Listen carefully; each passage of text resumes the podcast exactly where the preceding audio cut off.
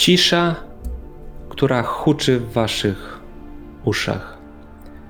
Jesteście na bagnach, stoicie pod wielkim żelaznym obeliskiem, a wszystko dookoła otacza mgła. Temir jest zbryzgany krwią króla czaszek oraz Rachiry, którą powalił przed momentem. Temir stoi przed obeliskiem, przed momentem podniósł się z ziemi, zapewne rozgląda się po tym pobojowisku. Widzi martwego stwora, potwora, który leży powalony jego ciosem miecza. Widzi bezgłowe ciało Kniachini, która rządziła ostoją kruków, Rahiry. Wie, że gdzieś tam dalej leży ciało Agmunda, który został jako pierwszy powalony przez króla czaszek. Obok, z opuszczonym mieczem, stoi Einar, również obryzgany posoką.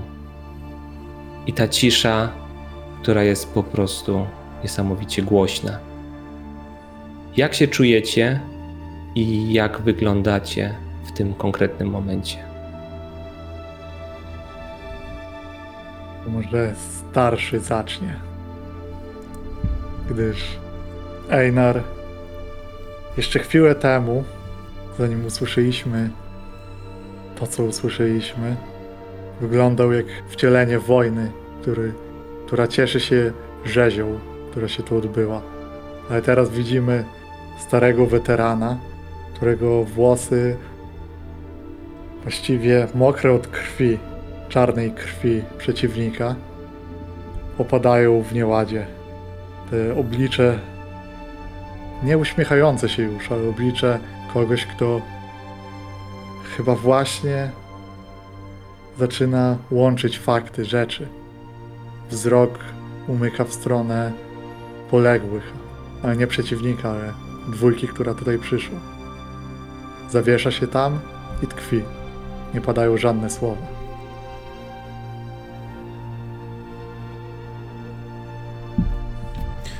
Ja jestem nieruchomy, trochę tak jak ta cisza. E, pewnie w związku z wysiłkiem, który, który, który wykonałem, e, oddycham. To jest właściwie jedyny dźwięk, jedyny ruch klatki piersiowej, ale ten bezruch to jest też emocja to, co się tutaj wydarzyło, ta sekwencja wydarzeń pełnych brutalności, ale też brutalnych decyzji, a przede wszystkim to, co się wydarzyło na koniec, yy, trafia we mnie, trafiło, trafiło we mnie, po prostu odebrało jakąkolwiek możliwość ruchu myśli. Bardzo osobiście traktuję ten jakby komunikat z drugiej strony ten, tę eksplozję mocy, która rozeszła się po lesie. Próbując naprawić błędy Rahiry, doprowadziliśmy do tego. I teraz Temir absolutnie nie wie, co powinno się wydarzyć. Czuje wielkie, wielkie poczucie odpowiedzialności, tylko nie wiadomo, jak ją egzekwować. Jest młody bardzo mężczyzna. Ledwo się tym mężczyzną stał, dobrze zbudowany. Trzymam w ręku swój miecz. Ten miecz jeszcze lśni spod czarnej posoki potwora, którego przebił, ale lśni tą mocą zaklętego w nim ducha Lechiego. Yy, a ja jestem po prostu cały opluty krwią i czerwoną i czarną. Ruina. Tak się czuję. W pewnym momencie, gdy wojownicy wodzą wzrokiem po tym całym miejscu, przy, na którym stoją, ich wzrok się spotyka. Einar spogląda na Temira, Temir spogląda na Einara. I coś w tym wzroku pomiędzy nimi jest, jakiś komunikat.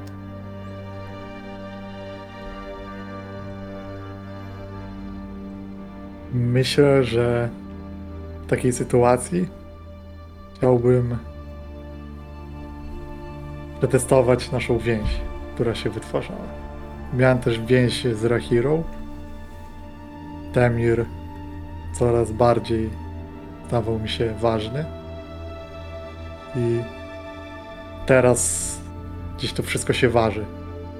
Gdzieś waży się adrenalina, która opada, gdzieś tam jest sprawiedliwość, cena, która nie została zapłacona, przysięgi i to wszystko się waży.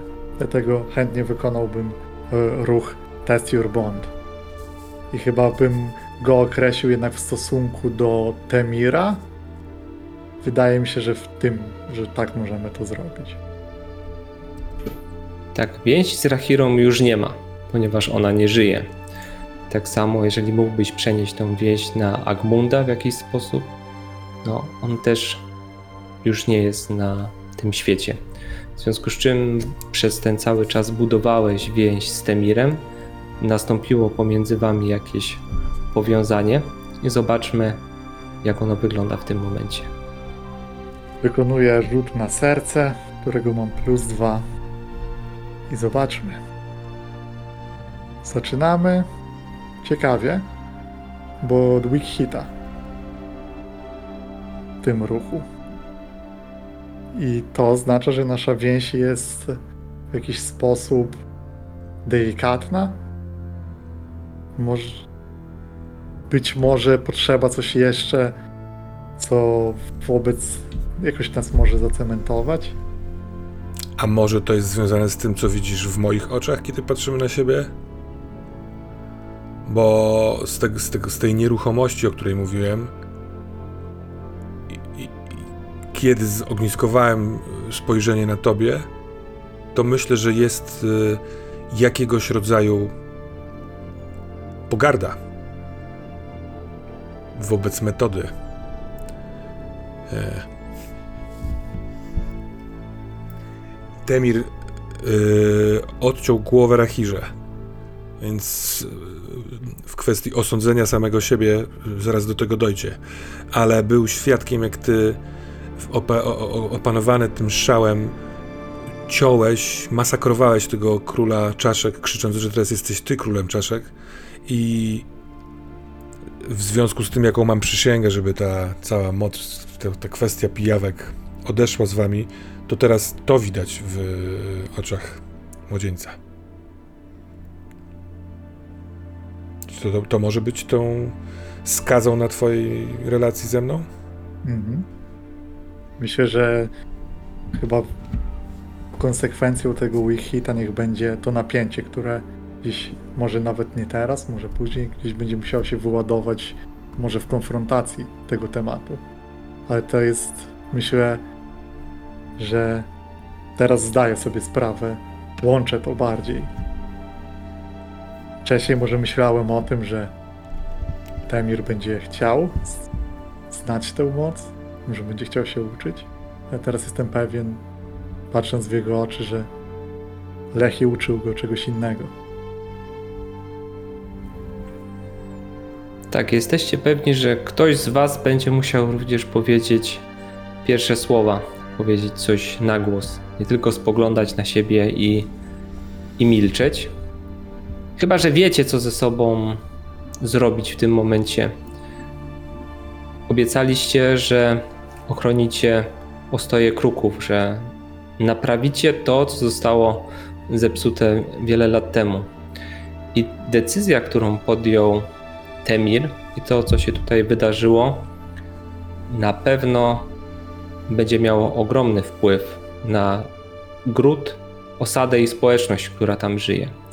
Wszak Rahira i Agmund byli władcami ostoi kruków. Oni ją budowali, oni ją spajali, a w chwili obecnej gród pozostał bez władców. Trzeba to będzie w jakiś sposób ogłosić.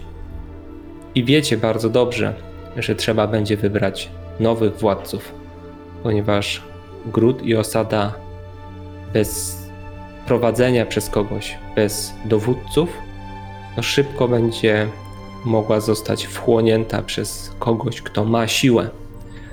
a zdajecie sobie sprawę, że w okolicy pojawiła się siła, pojawiła się Segura, która osiadła w gnieździe wiwerny. Całkiem dużej i obronnej osadzie, która znajduje się niedaleko stoi kruków. Kto wie, czy ona nie będzie chciała wyciągnąć ręki po osłabioną osadę.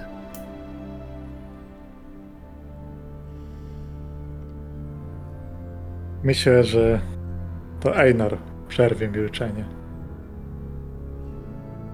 Nie jest typem, który lubi długo się nie odzywać. I rzuca. Lechi powiedział mi kiedyś po pewnej bitwie w walce jedyną zbrodnią jest przegrana. Tak mi powiedział. Sprawdzę, czy Agmund jeszcze żyje. E, W tym niepodjęciu tego wątku. Ja, ja od- od tego uciekam. To jest jasne w mowie ciała, to może być jasne, że tego rodzaju w taki sposób postrzeganie walki ja tego nie chcę. Więc ja idę szukać Agmunda. E, Chyba nawet mówię dalej. Ten, ta e, poranna pora, taka świtowa, tak jak rozumiem, tu pewnie jest i tak cicho, więc mnie słyszysz. Będę chciał zaciągnąć ciała do, z powrotem do ostoi kruków. Zdać raport z tego, co tu się wydarzyło. Czy ty też odczułeś te, te, to, tą dziwną moc w momencie, kiedy król czaszek padał? A. Toż przeszyło mnie dreszczem. O, cholerstwo. Myślisz, że to z drugiej strony? Tak. Miałem wrażenie, że to jest deklaracja zemsty. To był jakiś gniew.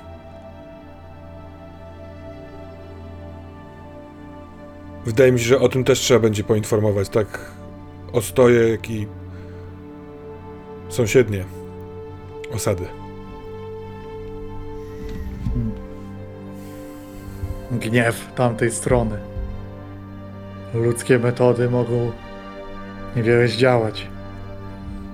Kiedyś, gdyby tym gniewem był gniew innej grupy, innych wojowników, można by, by ich Zaszlachtować? konać.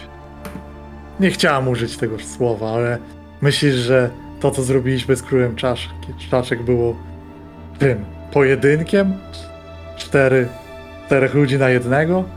Tu był honor? Na tym polu bitwy nie było honoru. Ale przysięg trzeba dotrzymywać.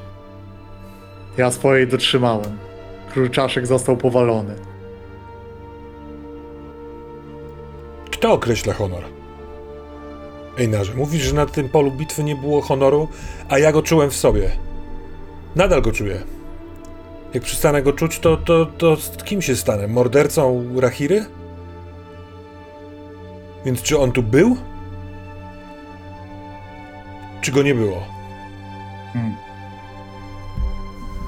Temir staje nad ciałem Agmunda i doskonale zdaje sobie sprawę, że nawet nie musi sprawdzać, czy on żyje, czy nie żyje. To widać. To ciało jest wykrzywione, poskręcane. W momencie, gdy otrzymał cios tej potężnej łapy i poleciał niczym szmaciana lalka we mgłę, już prawdopodobnie nie żył w momencie lotu.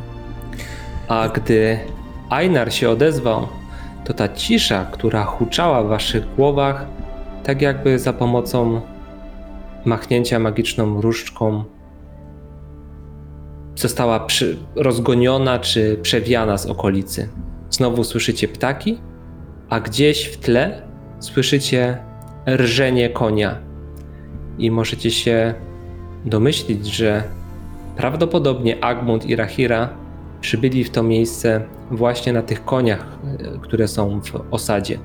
Tylko pewnie zostawili je gdzieś dalej. Spoglądam y, na ciebie, Ainarze. To jest taki y, pytanie, w sensie, nie wiem, komunikat. pójdę za tym rżeniem, żeby przyprowadzić tu konie. Myślę, że dziś tam nie ma reakcji, a jeśli o- będziesz się odwracał, e, żeby pójść do po te konie, to możesz kątem oka jeszcze zobaczyć dziwny wyraz twarzy Einara, który pojawia się jakby w reakcji na twoje poprzednie słowa. Mhm.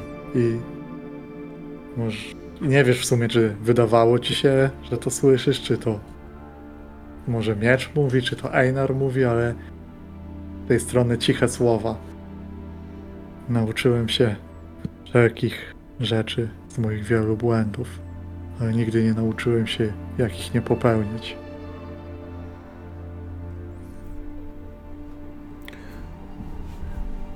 Kiedy znajduję konie, chyba że jest to jakaś przeszkoda w tym, to y, odwracam się, żeby spojrzeć y, i potwierdzić sobie, że jestem w odpowiednim dystansie, żeby wypowiedzieć słowa na głos. Nie głośno, tak żeby usłyszał Einar, tylko właśnie, żeby ich nie usłyszał. Więc łapiąc y, za uzdy te konie, dwa, yy, Trochę może one są świadkami, bo ja chwytając żelazną taką jakąś spinkę przy tych y, nie znam się na tych końskich sprawach, ale przy tych lejcach y, przysięgam, składam przysięgę.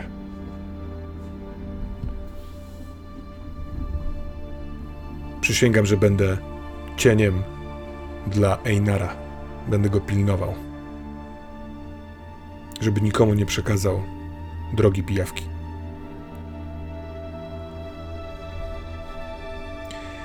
O ile ta przysięga może być bardzo podobna do tej, którą mam, to zastanawiam się, czy mogę taką złożyć w sensie mechanicznym, żeby e, e, doszło to pilnowanie, to nie odstępowanie na kroku, jeśli tylko będę, będę mógł. Ma to sens, uważacie?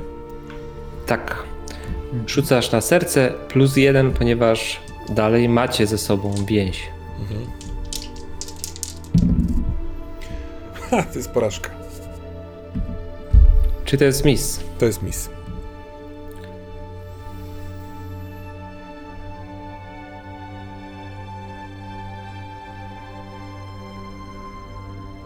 Hmm.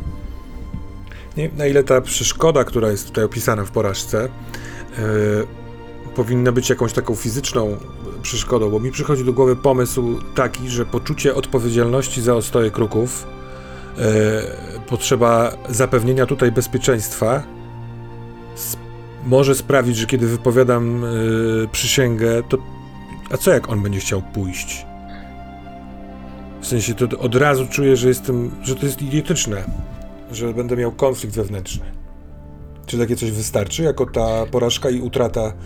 Yy, Jak najbardziej. Mi się wydaje to bardzo sensowne, ponieważ zadziałałeś pod wpływem chwili, zadziałałeś pod wpływem emocji tej sceny, która miała miejsce pod obeliskiem.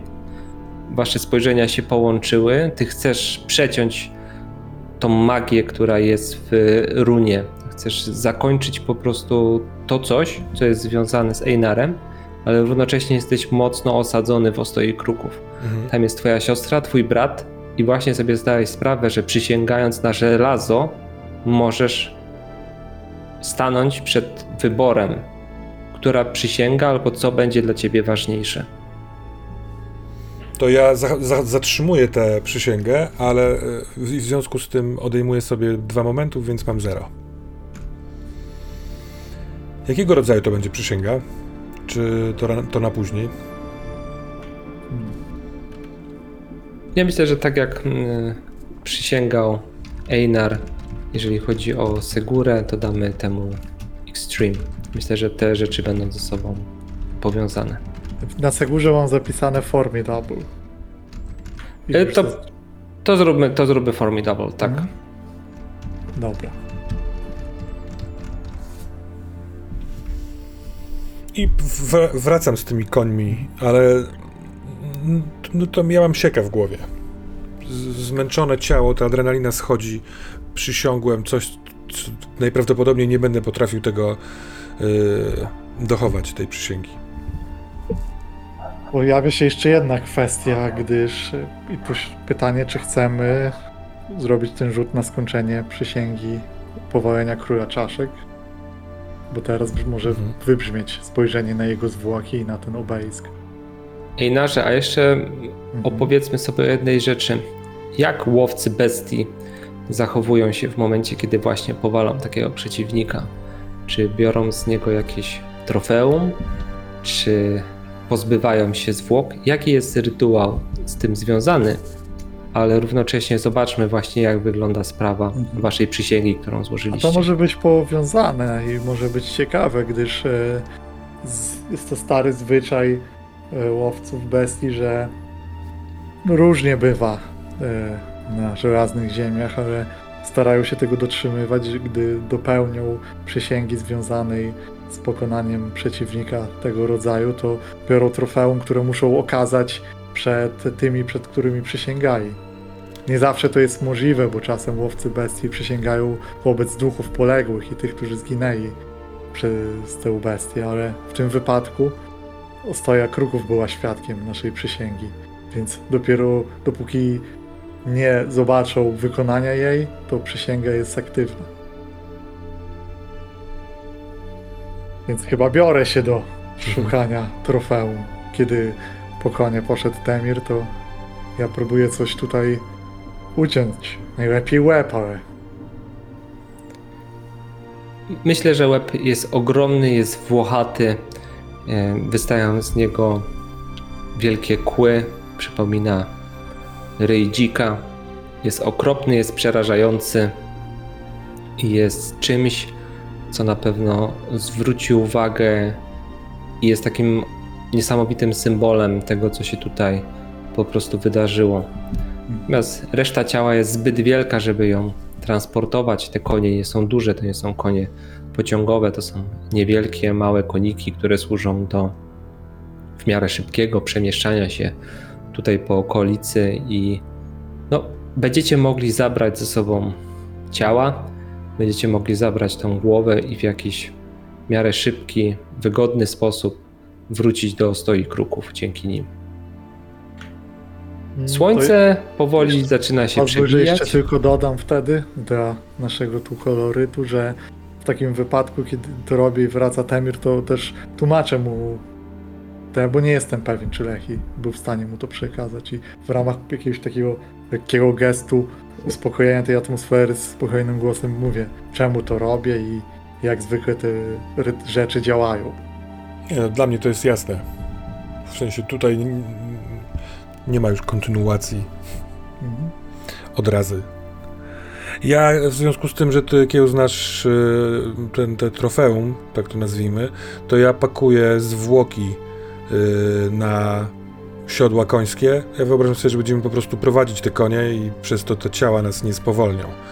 Przywiązuję też za włosy do pasa Rahiry jej głowę. I ostatecznie, chociaż na pewnie wcześniej już musiałem schować miecz, ale e, przetarłem go z tej posoki, to y, ja też chciałbym spróbować, y, w sensie zapytać, jak i, czy, czy mam rozwój jakiś na mojej przysiędze stania się godnym dzierżenia połyskującego wiatru. Tutaj jak najbardziej no, jest to pierwszy taki prawdziwy potwór, którego powaliłeś. Alechi był łowcą bestii, był strażnikiem. W związku z czym jak najbardziej Temir staje się godny, żeby nosić tak potężne ostrze, w którym jest duch innego wojownika. Dobra. Idziesz ze mną do stoi? Mm, tak, tak jak mówiłem. Należy kończyć łowy. Okazać trofeum. No i chyba się wyjaśnić. Nie chcę nic ukrywać przed mieszkańcami.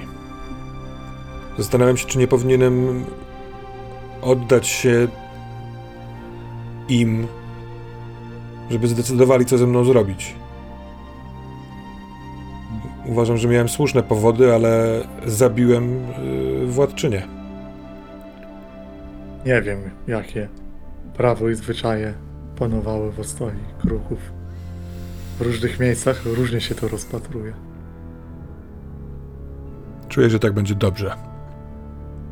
Są tam starsi, którzy pamiętają, y, znają się na tych wszystkich zwyczajach. Ja zawsze wolałem spędzać czas w lesie. Hmm. W takim razie będę świadkiem tej sprawy. Chociaż myślę, że tyle mogę wam dać. I ja podchodzę do ciebie, zanim wyruszamy. Wyciągam w twoją stronę rękę. Chciałbym, jeśli się zgodzisz, złapać twoje przedramię, tak żebyś ty też złapał moje. Mhm.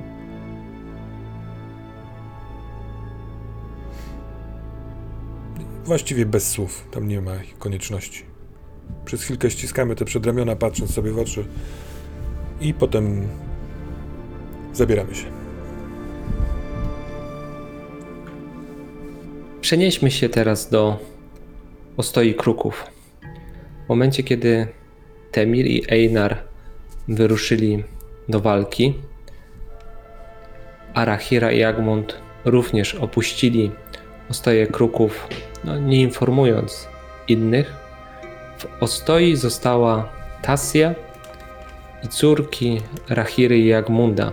Ona obiecała, że się nimi zajmie. Myślę, że widzimy ją w momencie, kiedy wraz z dziewczynami siedzi w głównej izbie tego wielkiego domu, w którym mieszkali. I to są kobiety, które czekają na coś zdenerwowane. Wiedzą, że mężczyźni czy- i również ich matka wyruszyli dokonać czegoś wielkiego i czekają na jakąś wiadomość. Czy przybędą wszyscy żywi, czy w ogóle nie przyjdzie z mokradeł głupców żadna informacja? Czy przyjdzie im sz- szukać ciał?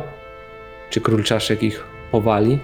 Jest w tej komnacie, w tej izbie niepewność. Jest stres, jest drganie warg, jakiś tam może płonący ogień, ale czuć ogromne napięcie. Napięcie takie, że w momencie, kiedy usłyszą jakikolwiek dźwięk dochodzący z bramy grodu, zdajecie sobie sprawę, że się po prostu zerwą i będą chciały zobaczyć, co się wydarzyło. I tak też się stało. W momencie, kiedy zbliżaliście się do ostoi, w waszą stronę krzyknęli coś strażnicy na bramie, żebyście się opowiedzieli, ale po chwili orientują się, kto przybywa. Pojawiają się jakieś krzyki w grodzie, brama zostaje otwarta, ludzie się nawołują, a wy prowadząc konie za uzdę z tymi zwłokami władców na, przerzuconymi przez siodła, z głową potwora, strasznej bestii przyczepioną do tego siodła, przechodzicie przez bramę i widzicie tych wojowników, huskarlów, którzy spoglądają w waszym kierunku i nie za bardzo wiedzą, co zrobić, bo zdają sobie sprawę, że teraz, może jeszcze tej nocy, będzie się działo coś niesamowicie ważnego. Że ostoja kruków się zmieni.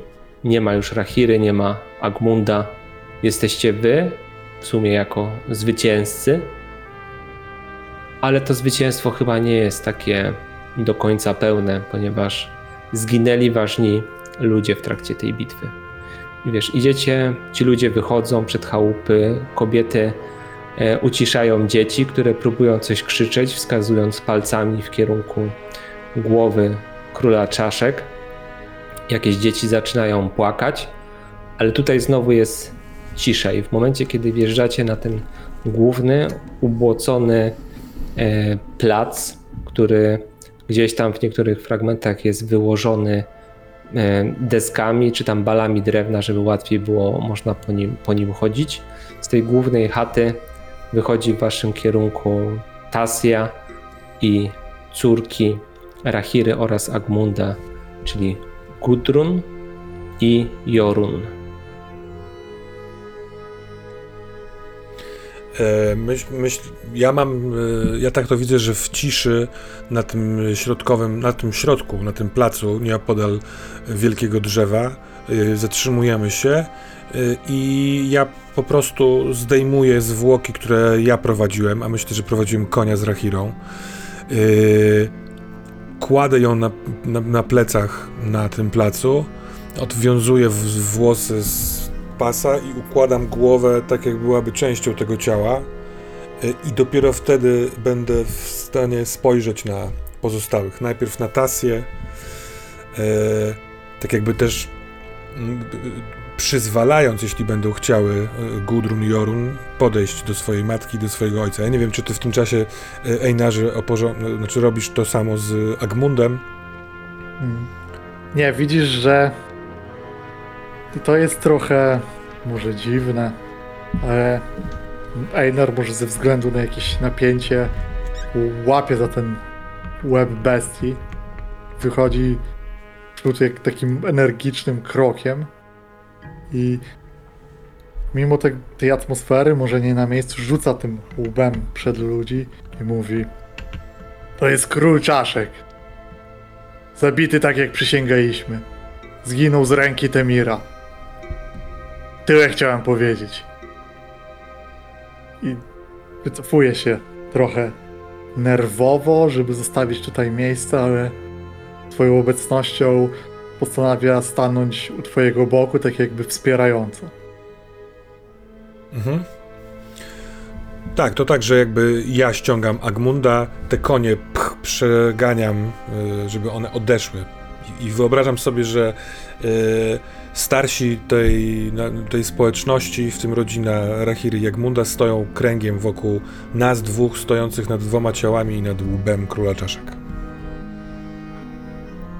W waszą stronę wolnym krokiem zbliża się Morwaldis, prowadzony przez jakąś niewolną, która wskazuje mu drogę. Przypomnę, że Morwaldis to był wieszcz, który przepowiedział to, co wydarzy się z Tasją, z Togarem, co wydarzy się z Temirem. I on ma tutaj wciąż bardzo znaczący głos i wielu będzie oczekiwało, żeby wypowiedział się na temat tego, co tutaj właśnie zaszło.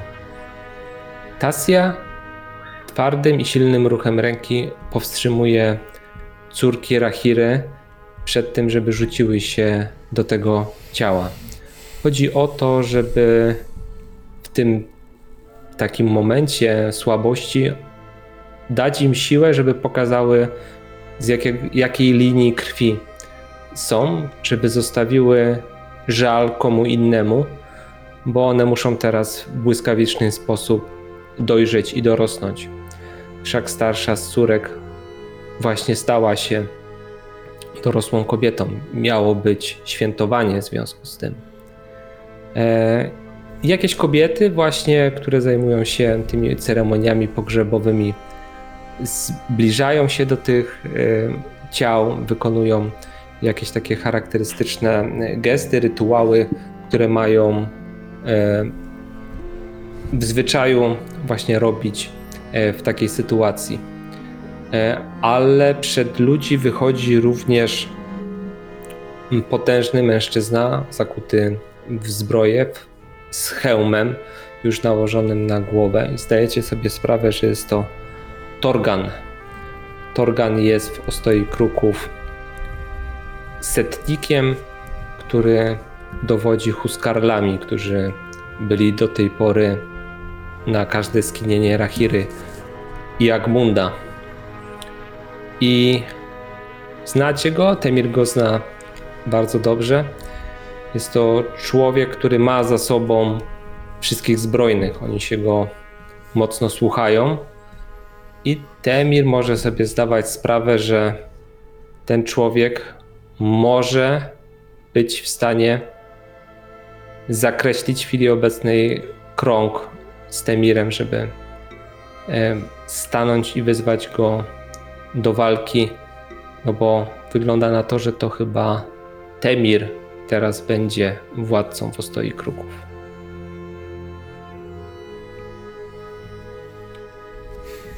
mm, widząc ten gest y, Tassi, która powstrzymuje dziewczyny, mm,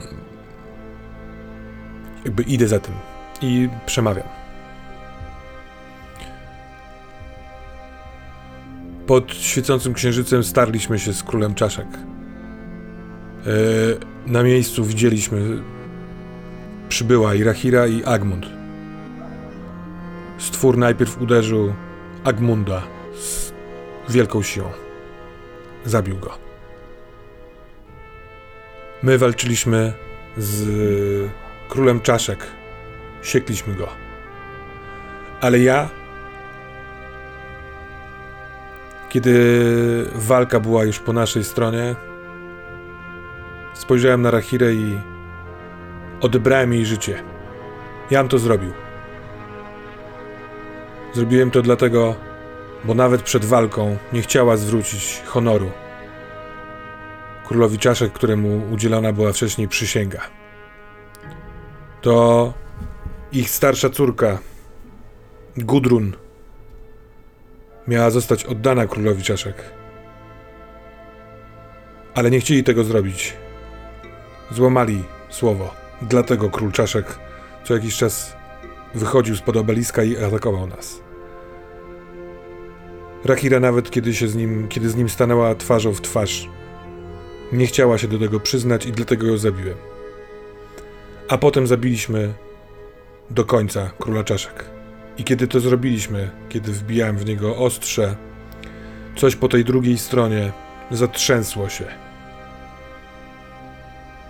Więc nie znam się na tych sprawach, ale czułem się, jakby cały ten duchowy świat nie zgadzał się na takie potraktowanie króla czaszek. Wyraził gniew, zapowiedział zemstę. Przychodzę do was, ziomki, żebyście postanowili, co sądzicie, jeśli chodzi o moje odebranie Rachirze życia. Prosić was, żebyście jak najszybciej wybrali następnego przywódcę, bo musi on zająć się obroną ostoi kruków. Powiedziałem. Wykonaj, Temirze, proszę rzut na zakończenie przysięgi. Tylko dziesiątki.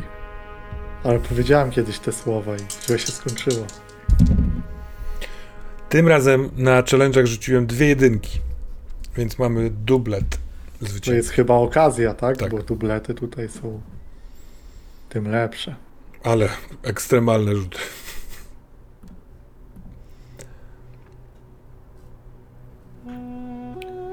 Ktoś przyniósł krzesło dla Morwaldisa, który spoczął.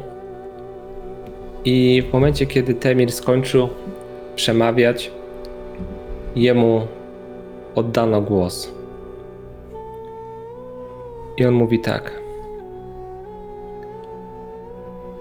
Młody człowieku, przyszedłeś tutaj do ostoi kruków i w, przynosząc ze sobą ciało Agmunda i ciało Rachiry, opowiedziałeś całą prawdę, która wydarzyła się tam. Mogłeś skłamać i pokazać i przedstawić nam coś innego. Ale nie. Mówisz to przy wszystkich gotowy doznać gniewu ludzi, którzy tutaj stoją.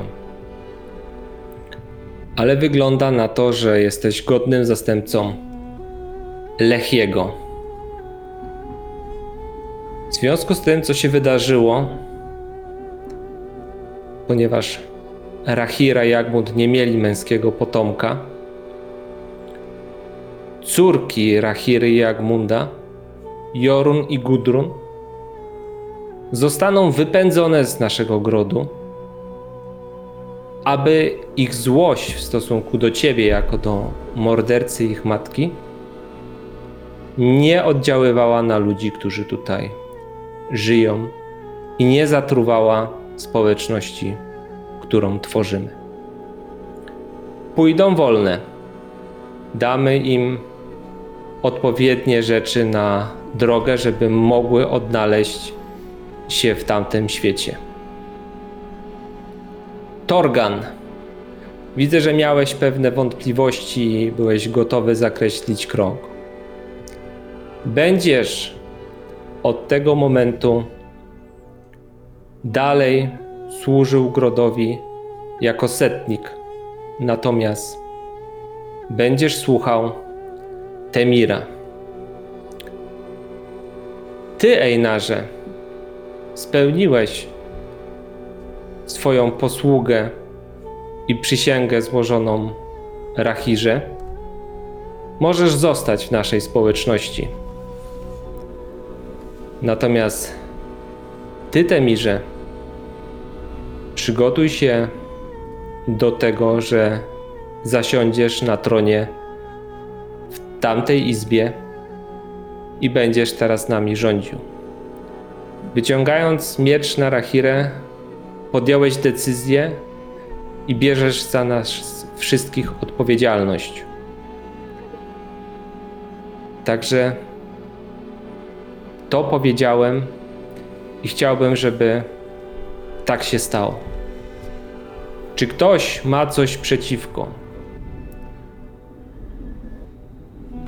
Odpowiada mu cisza. Nikt nie zwraca uwagi. Ja rozglądam się, żeby sprawdzić, czy ktoś chce coś powiedzieć. Nie wyzywająco, tylko chcę sprawdzić, czy ktoś chce coś powiedzieć. Bo jeśli nie, to ja powiem. Torgan wyciąga swój miecz i chwyta go w taki sposób, jakby oddawał ci rękojeść. Nie wskazuje w twoją stronę ostrzem miecza, tylko wskazuje jego głowicą. I tutaj ludzie nie klękają, bo na żelaznych ziemiach klękają tylko niewolnicy, ale ludzie chylą głowę w twoim kierunku i przyjmują to, co powiedział Morwaldis.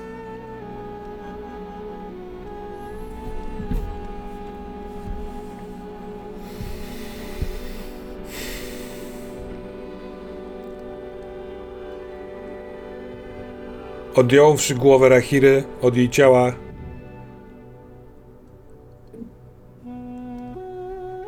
tak. Muszę ponieść odpowiedzialność za was, za to miejsce. Siądę w izbie, przygotuję nas na gniew drugiej strony, tak jak będę potrafił. Ale nie zgodzę się na wygnanie stąd Gudrun i Joron. Mówisz, Morwaldisie, że chcemy uniknąć ich złości? A skąd myśl o tym, że ta złość w nich będzie? Może to twoje słowa ją wywołają? Nie wiedziały, że rodzice przysięg przysięgali, wykorzystując ich imiona. Nie jest tak łatwo też ocenić Rahirę jak Munda. Bo to, co, co, to, co robili, to krzywoprzysięstwo było dla nas. Splamili swój honor dla naszego bezpieczeństwa.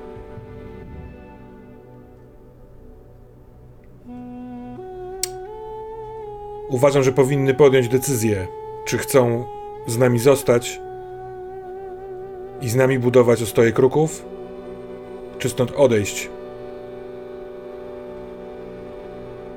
Może nazwiecie mnie miękkim.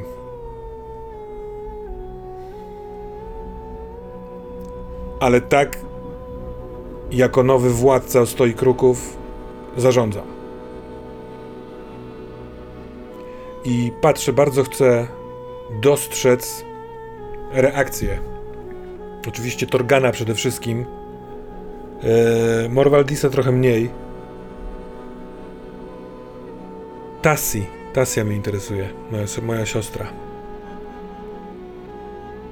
I Ainara.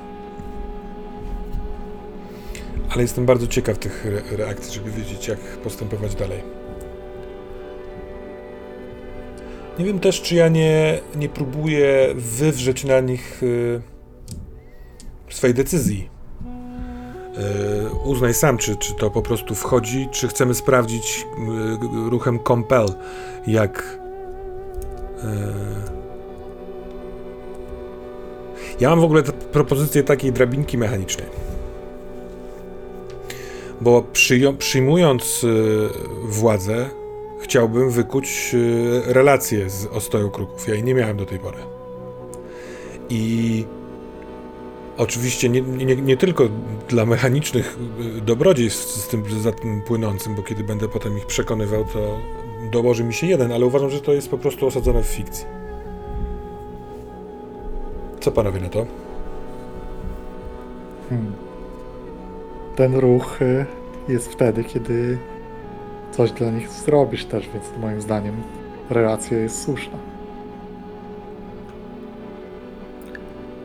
Rzućmy, zobaczmy co się wydarzy. Ja troszeczkę zakładałem, że ta relacja się wytwarza w fikcji, Mhm. ale czemu by nie? Może dołoży coś ciekawego do naszej sceny. Wiedz, że możesz przerzucić kości przy tym rzucie, gdyż przy, przy, dopełniłeś przysięgi dla nich. I to jest. y, I to jest ta, i tak strong hit bez przerzutów, więc pozwolę sobie nie przerzucać.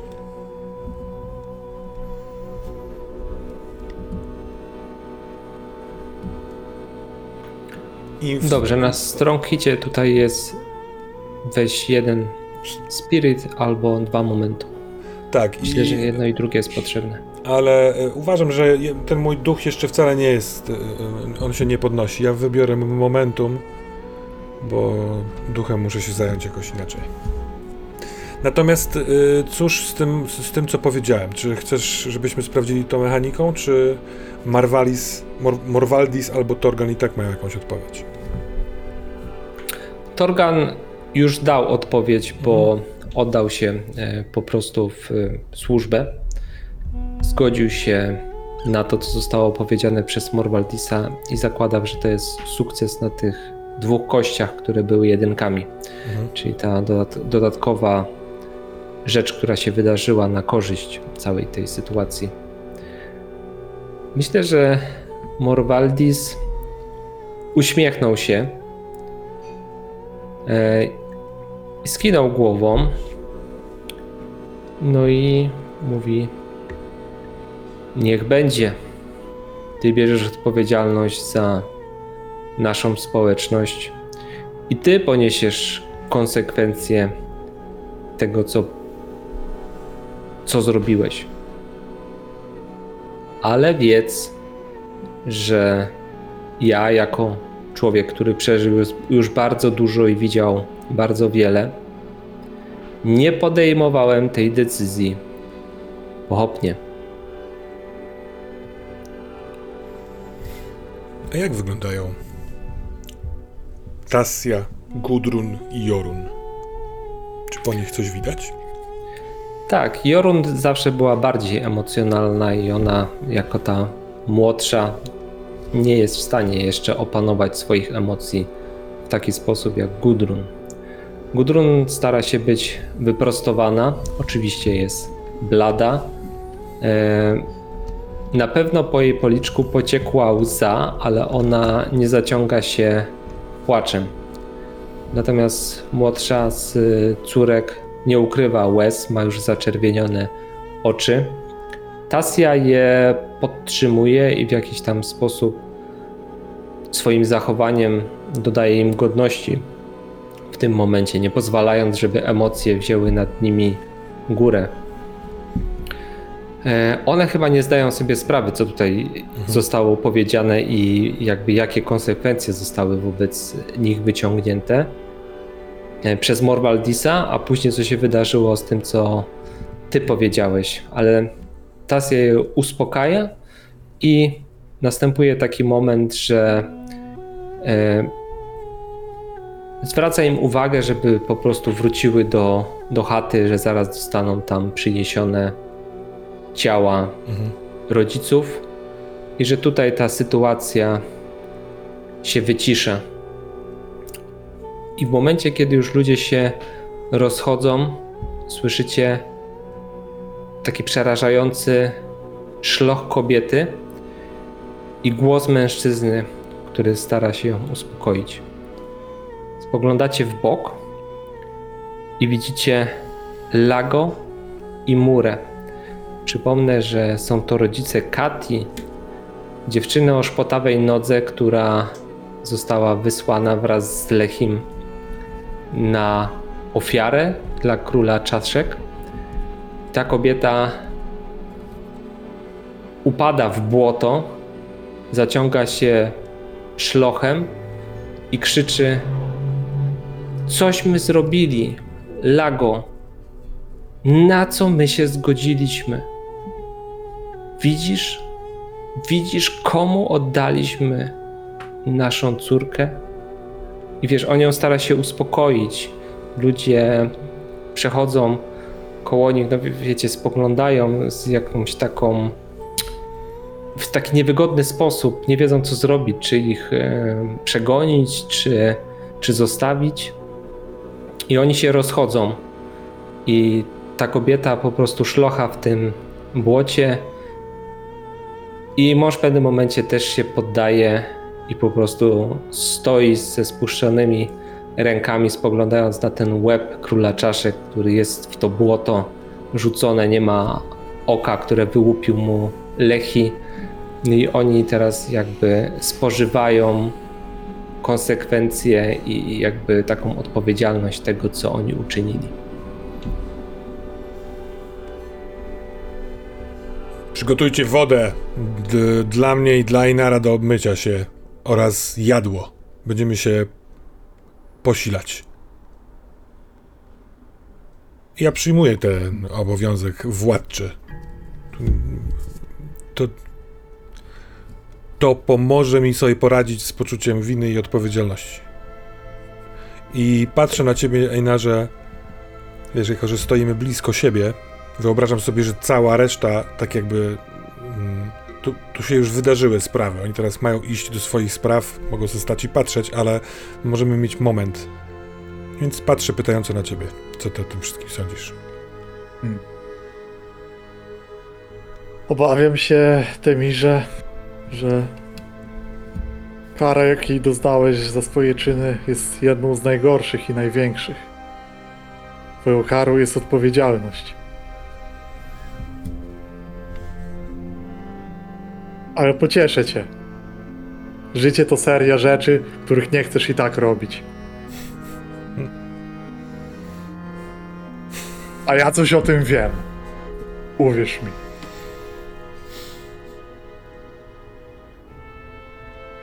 Zostaniesz tutaj z nami? Czy w wieczerzy możemy wypytać tych huskarlów? E, bo pewnie wrócili z gniazda wiwerny. Jeśli Nie odpowiem ci teraz. Jeśli ta druga strona miałaby wrzeć i rzeczywiście wyciągnąć po nas swoje łapska, to uważam, że dobrze, żebyśmy mieli spokój od Segury.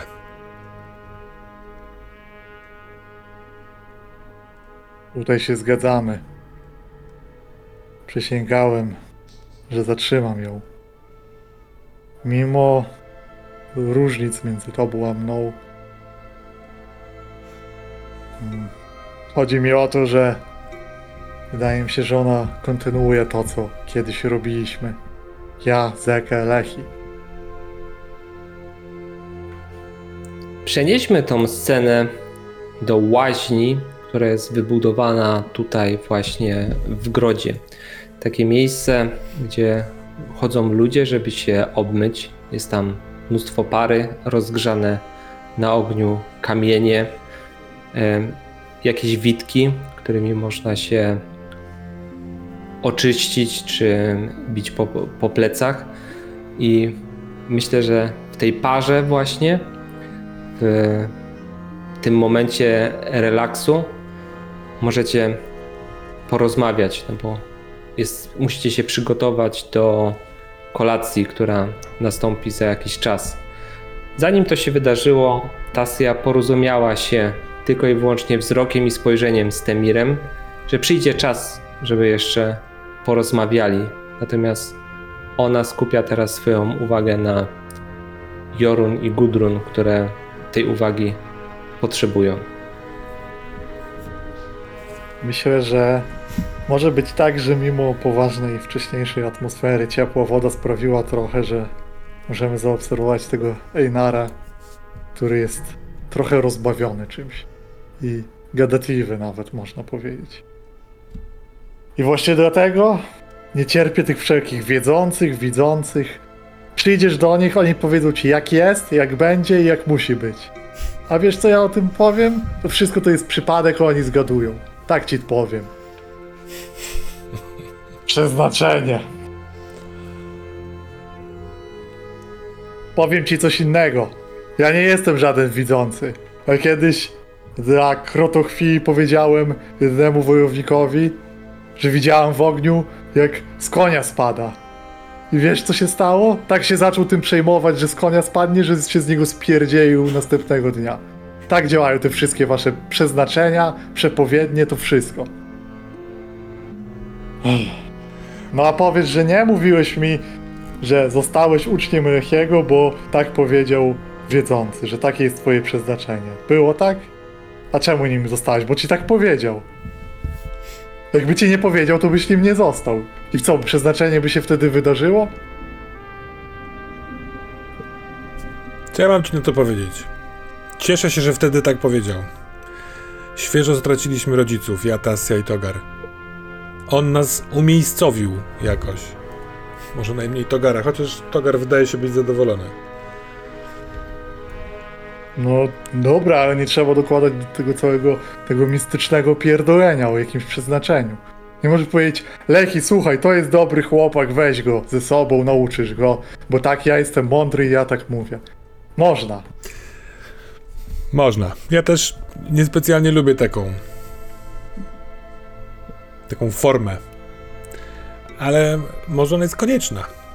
Jak wbijałem pod pachę królowi czaszek yy, ostrze, to nie czułem tam tylko i wyłącznie krwi i rozrywanego ciała. Więc gdzie jest granica tej mistyki? Hmm. No tak. Kto wie, jakie sny ma Morwaldis? Może on naprawdę widzi ludzi spadających z koni. Może i widzi. Wiesz, Zekę widzi. Ale tak zawsze mówiłem, to są te grzyby i zioła.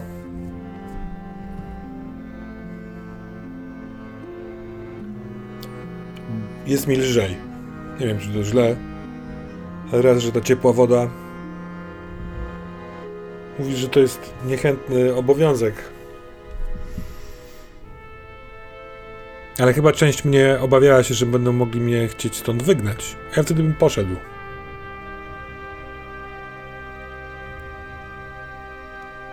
Poza tym, skoro całkiem możliwe, że to my wybudziliśmy to zło w obelisku, czy zło, to może my powinniśmy stawić mu czoła tutaj. Mówię my, ale znasz już mnie trochę. Nie czuj się w obowiązku. Sam go sobie określisz. To nie jest tak, że o tym nie myślałem. Jest. Wszyscy jesteśmy więźniami naszych przysiąg, a ja przysięgałem ratować życia. Co zapłacić cenę tych, których odebrałem.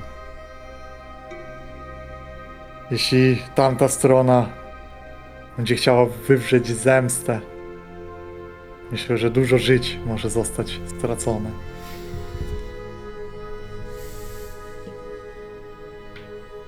Einar nie miał już możliwości dokończyć, ponieważ niewolni przyszli i zaczęli go szorować twardymi szmatami, obmywać go, polewać go wodą.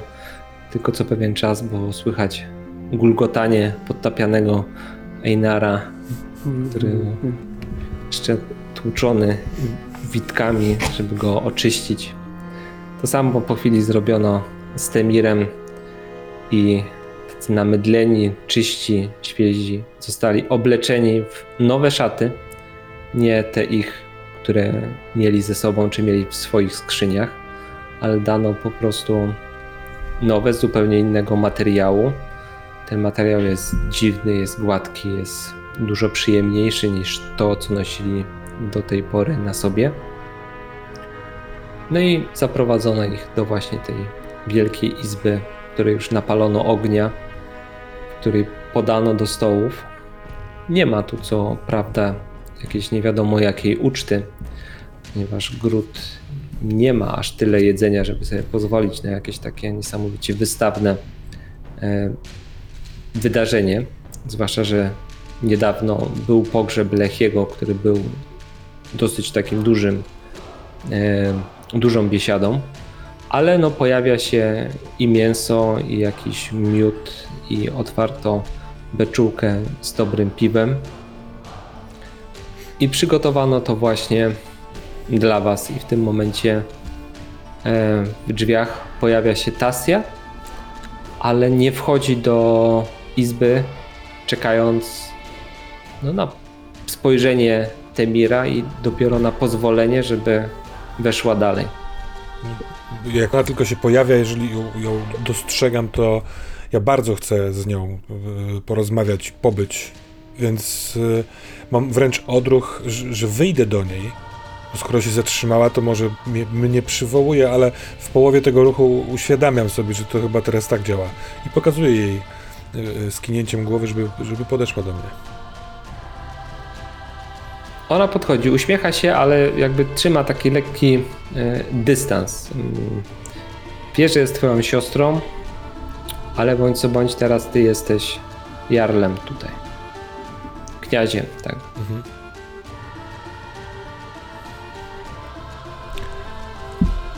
Dziękuję, że przyszłaś, Tasja. Proszę usiądź obok mnie, posil się. Y, Jeśli to zrobi i usiądzie bliżej, to możemy spokojniej porozmawiać. A ja, bym, ja jestem ciekaw, e, co ona o tym wszystkim sądzi oraz jak się mają Gudrun i Jorun. Dziewczyny są przy zwłokach rodziców. Teraz dopiero mogą je opłakiwać, kiedy inne oczy nie spoglądają na nich. Tam na placu zachowały się dzielnie. Pokazały z jakiej krwi są, że płynie w nich coś więcej niż w innych ludziach, którzy są tutaj w osadzie. Jutro spalimy zwłoki i oddamy proch ziemi. Pojawi się kolejny kuchr- kurhan przy ostoi kruków. Ale jestem, bracie, zaskoczona tym, co się wydarzyło. Gdy wtedy na wale rozmawialiśmy o braniu losu w swoje ręce, nie sądziłam, że wydarzy się coś takiego. Że będziesz władcą ostoi kruków.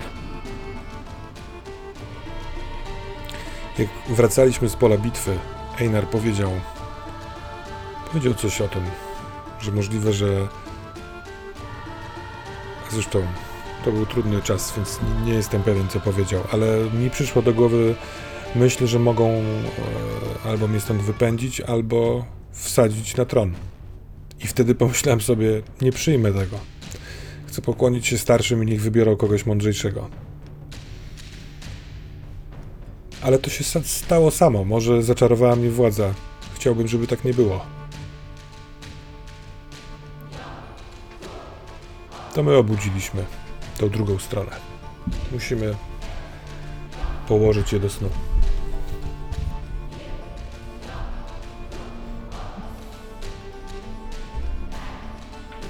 Ona spogląda na Einara i mówi: Jak kończą władcy, których widziałeś?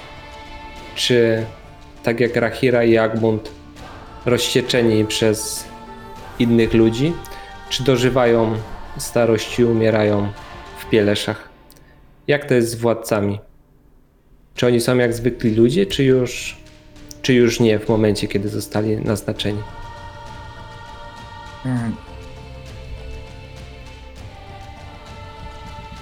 Powiem tak. Koniec końców dostajesz zawsze to, co dajesz. Dajcie tego miodu jeszcze.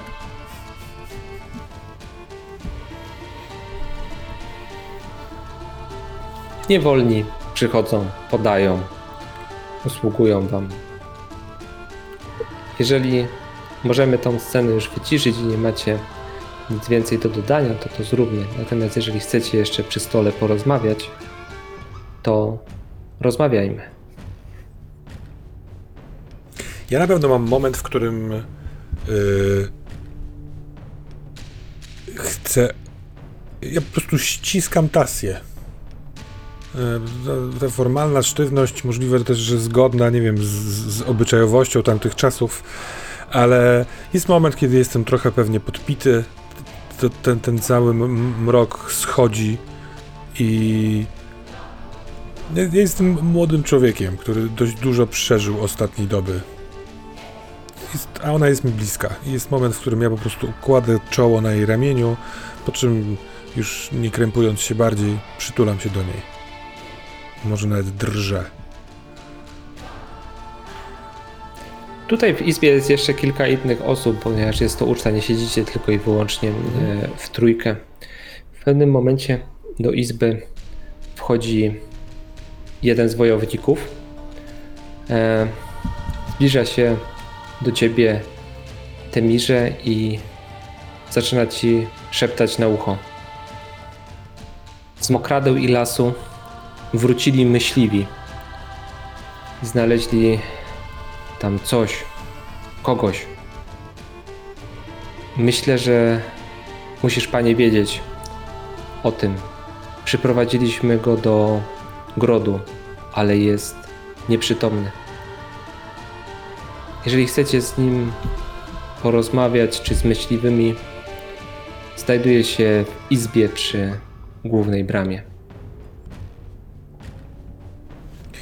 Kiwam głową i nie wiem, czy ty to słyszałeś, Einar, ale przekazuję ci to, jeśli nie. Jeżeli on to mi szeptał tam zupełnie poufnie. Udamy się tam? No dobra, jak trzeba, to trzeba. Miałem jeszcze tutaj plany w związku z tamtą beczułką, ale... Chodźmy. Chyba lepiej wysłuchać tego przed beczułką i ewentualnie zapić wieści.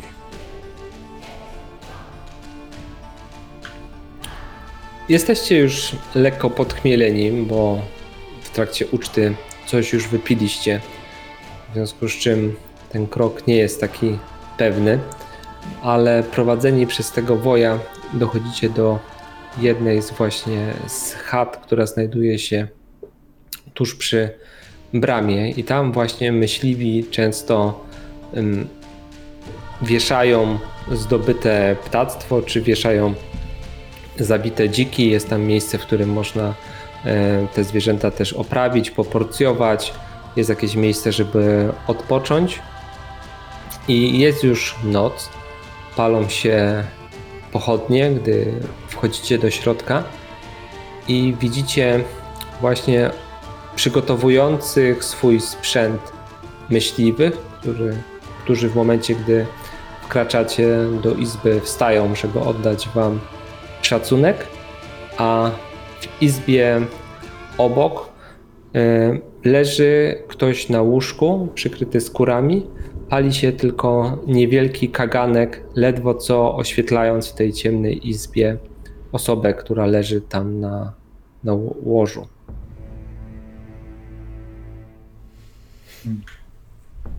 On jest, y, ten leżący jest całkowicie zakryty. Nie widać na przykład, czy nie wiem, jest poraniony, czy. Tak, musicie się zbliżyć, e, oświetlić go w jakiś sposób pochodnią czy tym kagankiem, żeby przyjrzeć mu się bliżej. Myśliwi na razie nic nie mówią, tylko wstają, odkładają te swoje rzeczy. No i dają wam taki znak głową albo ręką, że tam jest ten, którego znaleźli, a oni w razie czego są gotowi mówić. Ja chcę najpierw spojrzeć na niego, bo cień szansy, że znaleźli Dogara i go nie rozpoznali. E, więc e, ja biorę lampę i albo pochodnie i podchodzę tam. Ajnarze, ty widzisz, że Temir zachowuje się w sposób trochę zaskakujący, bo on został tak jakby polany kubłem zimnej wody. Widzisz, że on spodziewa się czegoś gorszego, czegoś więcej. Jest jakiś taki dziwnie poddenerwowany w momencie, kiedy zbliża się do tego człowieka. Hmm. Podążam za nim. Z ciekawością zerkam. Cóż to jest? Gdy zbliżacie się i oświetlacie twarz tego człowieka, okazuje się, że to nie jest Toga. Jest to człowiek, którego nie znacie, natomiast jest zarośnięty, ma potężną brodę pokrytą paskami siwizny. Nie ma jednego oka. Jest, ma, ma na policzku i czole bliznę, prawdopodobnie od miecza lub jakichś szponów, które rozorały mu po prostu tą część twarzy, zabierając również oko. Ma burzę długich włosów, ale równocześnie jest w nim coś. Trudno określić co. Myśliwi podchodzą do Was, zbliżają się. Jeden z nich odsłania skóry, pod którymi leży. Widzicie, że ciało tego człowieka jest pokryte ogromną ilością blizn. Takich starych, już zasklepionych, ale to nie są blizny od miecza. To są blizny od szponów i kłów. A czy ta rana na twarzy jest świeża, czy to też jest jakaś e, stara pamiątka? To też jest stara pamiątka. To ja prawdę mówiąc pokazuję tym myśliwym y, tę ich izbę. Jakbym chciał porozmawiać, ale niekoniecznie nad, nad tym łożem, żeby go nie wybudzić. Ainer, tobie ten człowiek wydaje się jakoś Coś, bliski. coś mi w głowie się kręci. Zbliżam się trochę i robię coś bezceremonialnego. I, to, i mimo, że on gdzieś tam leży, śpi, to chcę mu odsłonić oko, żeby zobaczyć kolor tych oczu i sobie spróbować coś przypomnieć w ten sposób. Może to być na przykład ruch Gather Information. Jest to dość dziwne zachowanie w tej sytuacji, ale to co, rzucić można by. Tak, rzuć i zobaczymy, jak ranny się zachowa. O wow, to jest strong hit. Bez dubletu, ale strong hit. Dobrze. Gdy spoglądasz w oko e, tego człowieka, informacje błyskawicznie trafiają do Twojej głowy. E, bardzo się zmienił. Minęło mnóstwo lat, ale jego spojrzenie jest dokładnie takie samo jak spojrzenie Rahiry. To jest jej brat, zaginiony wiele lat temu strażnik, który był w grodzie przed Lechim. On w momencie, kiedy chwytasz go za tą twarz, oko podnosisz, żeby to spojrzeć, on chwyta cię swoją ręką i widzisz pierścień, który jest na jego palcu. Żelazny pierścień, na który przysięgacie w momencie, gdy walczycie z bestiami.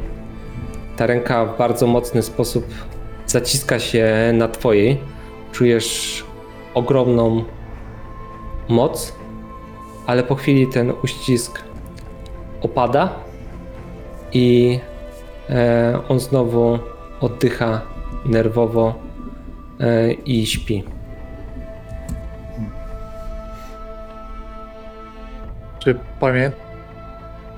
Czy ty... Pamiętasz, że nazywał się Wahir.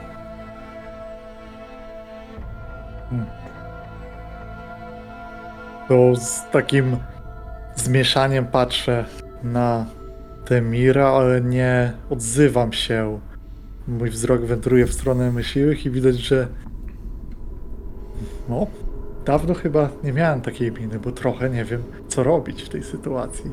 Widzisz skonfundowanego Einara. Panie, byliśmy w lesie, gdy wydarzyło się coś dziwnego. Tak jakby przez las przemknął wiatr, który uderzył w nasze serca i w środku nas jakby się zagotowało. Przez chwilę las był całkowicie cichy po przejściu tej energii. Stwierdziliśmy, że kończymy polowanie i musimy wrócić do ostoi kruków. I natknęliśmy się na pobojowisko. Grupa ropuszników napadła chyba na tego człowieka.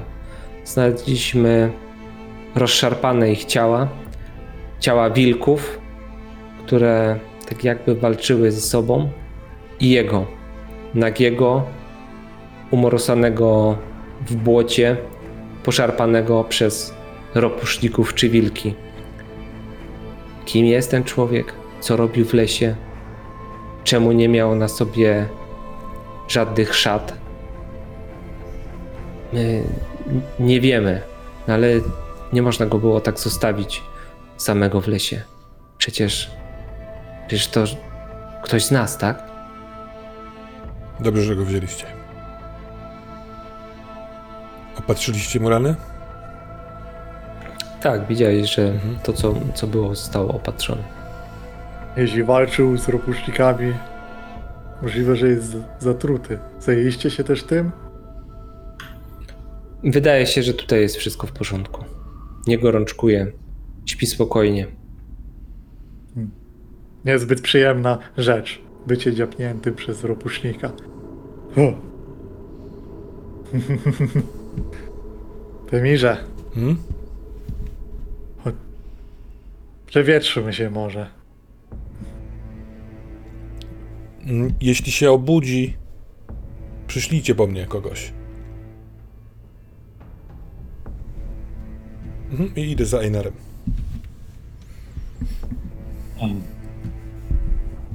Widziałeś pierścień na jego dłoni? Nie zwróciłem uwagi. Bałem się. Strażnik, Strażnik? łowca bestii. I to nie jest zupełnie mi obcy. To jest ktoś, kto był poprzednikiem Lechiego. Brat Rahiri, Rahiry, Wahir. Nie pewnie go nie znasz. Możliwe, że byłeś za młody. Ledwo go rozpoznałem. Wygląda inaczej, ale no, jakbyś spojrzał mu twarz z bliska. Jestem pewien. A ty wiesz, co się z nim stało? Dlaczego? Czy on odszedł? Zaginął we mgle. Zaginął we mgle. A jak, y, spytam nad stołem, bo może y, Temir to wie, jak wygląda w takiej sytuacji sukcesja? Czy jeśli znaj, znaj, zna, znajduje się brat y, poległej władczyni, to czy on powinien być nowym władcą? To są żelazne ziemie. Tutaj miecz wyznacza, kto włada. W teorii Rahira i Jagmund chcieli, żeby w tej praktyce chcieli, żeby ich córki odziedziczyły po nich władzę. Gdyby ktoś, natomiast gdyby ktoś nakreślił krąg, to musieliby stanąć do, do walki.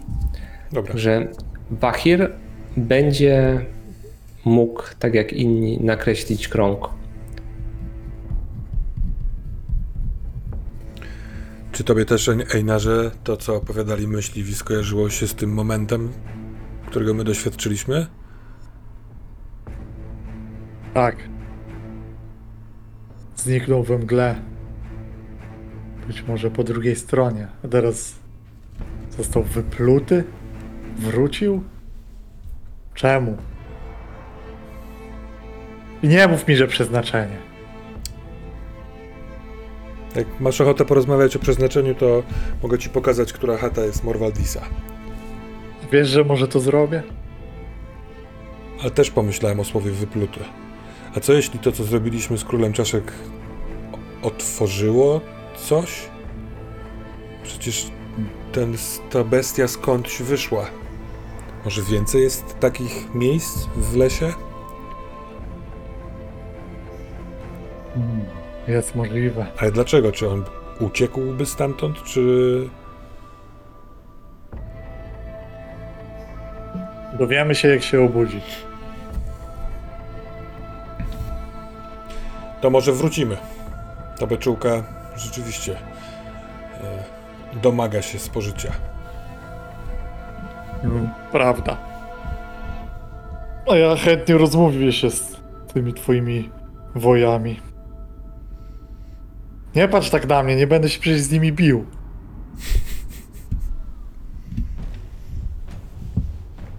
Więc wchodząc do izby, e, chcę dojść na swoje miejsce, ale zataczając odpowiedni krąg albo zatrzymując się gdzieś przy miejscu, w którym e, siedzi Huskarl, który był w tej grupie, która wróciła z gniazda Wiwerny i powiedzieć mu e, chętnie wysłucham razem z Einarem tego, co się dzieje w gnieździe Wiwerny. Tak, gdy rozglądacie się i rozmawiacie tutaj z ludźmi, okazuje się, że ci Huskarlowie, którzy wyruszyli do gniazda Wiwerny, nie wrócili stamtąd. I ich nie ma w brodzie. A- Nie ma ich jeszcze w ostoi kruków. To ja źle zrozumiałem coś w opisie początkowym. Dobra.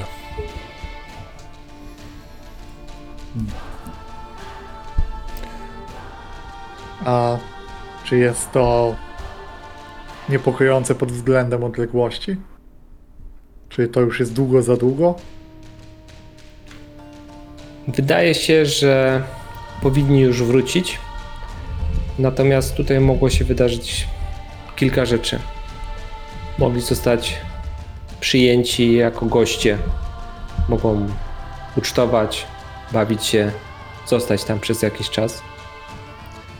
Może nigdy nie dotarli do gniazda wiwerny, w związku z czym nigdy nie wrócą.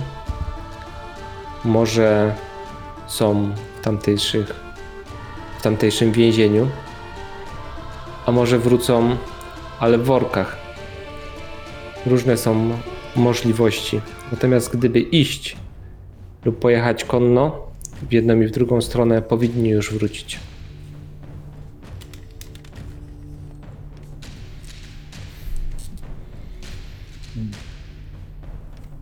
Ja w takim wypadku y, nie przychodzi mi do głowy jakaś scena, sekwencja, którą jeszcze tego dnia wieczorem przy uczcie bym chciał y, zrobić. Nie wiem, czy ty, Sebastianie, coś takiego masz? Czy też tniemy do poranka? Się zastanawiam właśnie. Być może chciałbym, nie wiem czy to będzie aż scena, ale chciałbym e, spędzić trochę czasu z, z tym setnikiem, Torganem. To jest trochę ocena go. Jest to dziwna pobudka, po prostu wcześniej nie jestem pewien, czy go spotkałem w przeszłości. Wydaje się kimś, kto jest w miarę weteranem i kimś, kto potrafi coś, ale chyba go nie znam i chciałbym go ocenić trochę. Może, może się zapoznać lepiej. Nie znasz go. Ten człowiek jest stosunkowo nowy, ale nie aż tak nowy. To znaczy, ty go, jak przechodziłeś tutaj przez stoję kruków, to może gdzieś go widziałeś, ale nie miałeś nigdy okazji nawiązać z nim, z nim jakiejś nici porozumienia, rozmawiać, wymieniać się doświadczeniem. On zawsze był na posterunku. Może tylko w głowie masz jakieś obrazy, jak wyglądał, gdy był młodszy, jak wygląda teraz. Może w trakcie rozmowy z Rahirą, kiedy jeszcze miałeś okazję tutaj, tutaj bywać częściej, to wiedziałeś, że ona widziała w nim potencjał i on przeszedł jakiś tam szlak bojowy od człowieka, który nosił włócznie za swoim starszym mistrzem, a doszedł do tego poziomu, którym jest teraz. Ufała mu, a on był w jakiś sposób oddany ostoi kruków. No wszak miał tutaj władzę, bogactwo, założył tutaj swoją rodzinę i był szanowany w tej społeczności. Także ma dużo do stracenia. tracąc w jakiś tam sposób powiązanie z ostoją kruków. I tak jak było pokazane na placu, mógłby chcieć sięgnąć po władzę w grodzie, bo był na tej pozycji, która pozwalałaby mu zakreślić krąg i nie być wyśmianym z tego powodu. Mhm. Zastanawia mnie to, czy jego pozycja jest e, taka, że jest pełni pewną wolę e, kniazia, ale też czy on jakby odpowiada za bezpieczeństwo? Ma jakąś taką decyzyjność oprócz tego? Tak, ma, ma, ma, ma decyzyjność, jeżeli chodzi o zarządzanie tymi wojami, którzy tutaj są. On nie zajmuje się walką z bestiami, tak jak zajmują się strażnicy, jak zajmował się Lechi, czy jak zajmował się Temir. E, On bardziej dba o to, żeby ostro, ostroku był e, świeży, był naprawiony, nie był przegnity, żeby wyznaczyć warty, żeby ludzie byli w odpowiedni sposób wyposażeni, żeby mieli groty. E, Czyli można by powiedzieć, że zarządzał obronnością osady Mhm. głównie na polecenie Rahiry i Agmunda, tak? To świetnie, bo w takim wypadku, korzystając z tego, że leje się tu dużo miodu i trochę też mniej ważąc to, czym się dzielę, to chciałbym z nim porozmawiać i trochę powymieniać się doświadczeniami, ale też przek- przekonać go, że e, potencjalnie Segura jest większym trochę zagrożeniem, żeby miał się na baczności i że to jest, trochę chce chyba sobie uzyskać takiego sojusznika w tej sprawie, mimo że nie sądzę, że Temir jest jakiś przeciwny te, temu, żeby w tym działać, ale czuję, że jeśli mam tą całą wizję bandy pijawek, jeśli Segura wznawia taką tradycję, a widziałem ten symbol tej wizji, to czuję, że ludzie powinni być gotowi. Dlatego chcę go przekonać do tego. Wiesz, jest miód, jest jadło, jest w jakiś sposób zwycięstwo, no bo możliwe, że ta głowa króla czaszek jest tutaj teraz nabita na jakiś stojak i spogląda w waszym kierunku jako takie trofeum, które jest mm, tutaj postawione. Być może ktoś oprawi ten czerep w taki sposób, że będzie można go dumnie zawiesić pośród innych trofeów w tej izbie. W związku z czym ta sytuacja, biesiada, otoczenie sprzyja nawiązywaniu takich kontaktów. E, Ja myślę, że ty rozmawiając z nim, budując jakąś tam wizję tego, co się może wydarzyć i od słowa do słowa przechodząc do konkretów, starać się zyskać jakąś przewagę, przygotować się do tego, co może się stać, jeżeli Segura rzeczywiście będzie chciała kontynuować tradycję pijawek. Ty kiedyś mówiłeś, że do takich izb wchodziliście w inny sposób i obalaliście władców. E, Być może Segura będzie właśnie chciała do tej izby wejść z toporami i mieczami, ściąć głowę Temira i przejąć władzę, tak jak mieliście w zwyczaju to robić. Zróbmy ruch, ja tutaj widzę, że Einar no, robi secure an advantage, czyli przygotowuje się w jakiś sposób do tego, co może nastąpić. Szczerze, wydaje mi się, że to może być bardziej mimo wszystko na serce niż na witsy, gdyż chodzi tutaj o pewną relację, zawiązanie, może takie dogadanie się na tym etapie, takie pokazanie. Bo Tak, nie- lojalność, no, lojalność, odwaga, jak najbardziej. tak. Bo to nie jest tak, że omawiamy taktykę w tym momencie. My sobie pijemy i mówimy o zagrożeniach. Dobra, rzućmy. Nie mam tu żadnej więzi z nim, więc rzut został wykonany. Jest to strong hit. 4-3.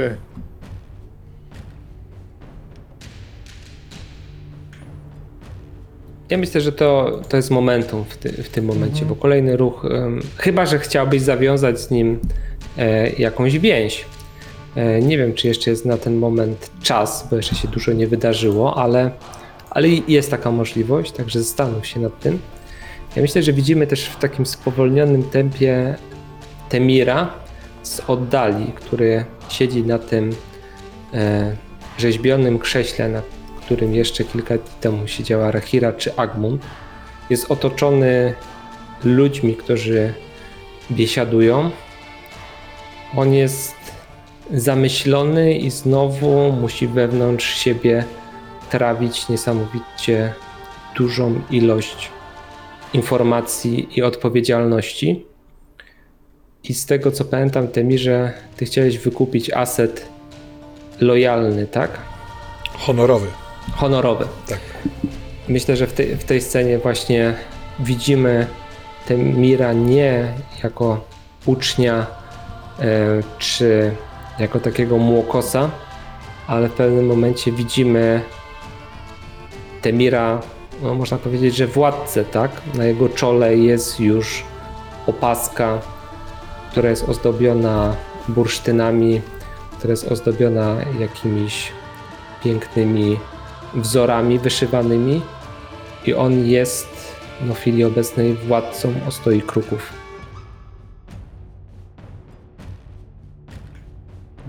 Ajnarze, jaka decyzja? E, Myśl, proponuję coś takiego. Wziąłbym tu momentum. Myślę, że ten błąd może gdzieś powstać w przyszłości, bo potrzebujemy jeszcze coś razem przeżyć, może jakieś zagrożenie, ale zastanawiam się, czy to nie postępuje mojej przysięgi, która jest dość rozległa, zatrzymania Segury. Formie takiego uzyskania, może potencjalnie jakiegoś przygotowania się na to. Może tak. Bo ta przysięga jest w formie dabu, ja mam 1 na 10, więc chciałam gdzieś iść w jej kierunku, a na razie ciężko to robić. Sytuacja, która miała miejsce, czyli jakby stanie się kolegą albo nie wiem, towarzyszem władz tego grodu, no daje ci e, pewną przewagę, bo m, zaczynacie mieć do dyspozycji gród i wojowników, a to jest dużo więcej niż tarcza i miecz samotny przeciwko Segurze, czyli zaczynasz coś budować wokół siebie, jakąś formę no, przygotowania do tego, żeby stawić jej czoła, być może na swoich warunkach. Chyba chciałbym dodać do tego w dalszych, dalszej tej uczcie i w tym czasie takie. Zastanawiałem się nad jednym asetem i myślę, że jest jedna scena, która może go pokazać. Myślę, że gdzieś w pewnym momencie źle się trochę czując właśnie też u boku Temirek, bo on jest tak na świeczniku bardzo, gdzieś kieruje się trochę do ludzi traktu i lasu i gdzieś może tam z myśliwymi nawiązuje jakiś dialog, może o te trofeum i polowanie na tą bestię e, mnie pytają, jak, jak się walczy z takim czymś w ogóle, gdzie to wyśledzić. I, a jak nas zaatakuje, to co mam robić? A ropuśniki, też z nimi walczyłeś? I myślę, że takie rozmowy mogą się toczyć przez ucztę, a związałbym to z wykupieniem z asetu Slayer, który właściwie podsumowuje moją historię tego, który poluje na bestię, strażnika. Ten Super. ten moment, w którym y, opisałeś mnie zamyślonego, y, tylko dwa zdania, jak się rodzi ten aset.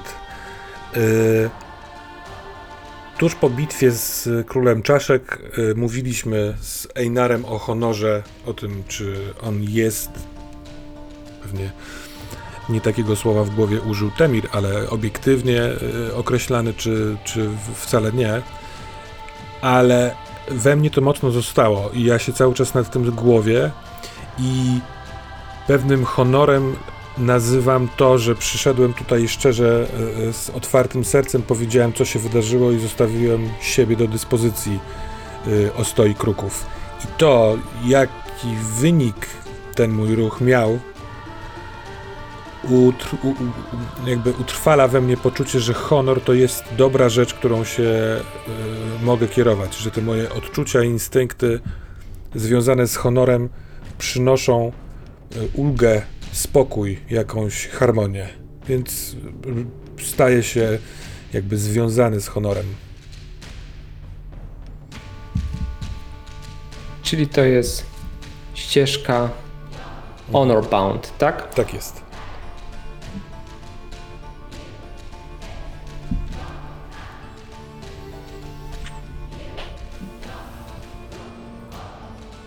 Niech ta scena uczty już zostanie wyciszona. Zastanawiający się Temir, ucztujący, rozmawiający z myśliwymi Einar. I te emocje, które tętniły w was przez tą noc w jakiś sposób uchodzą, opuszczają was. Zmienił się świat, w którym chwili obecnej będziecie żyli. To pchnięcie mieczem w serce króla czaszek i energia, która rozeszła się po lesie, obróciła ten świat, wasz świat, do góry nogami. I teraz i Temir, i Einar będą musieli się w tym nowym świecie odnaleźć.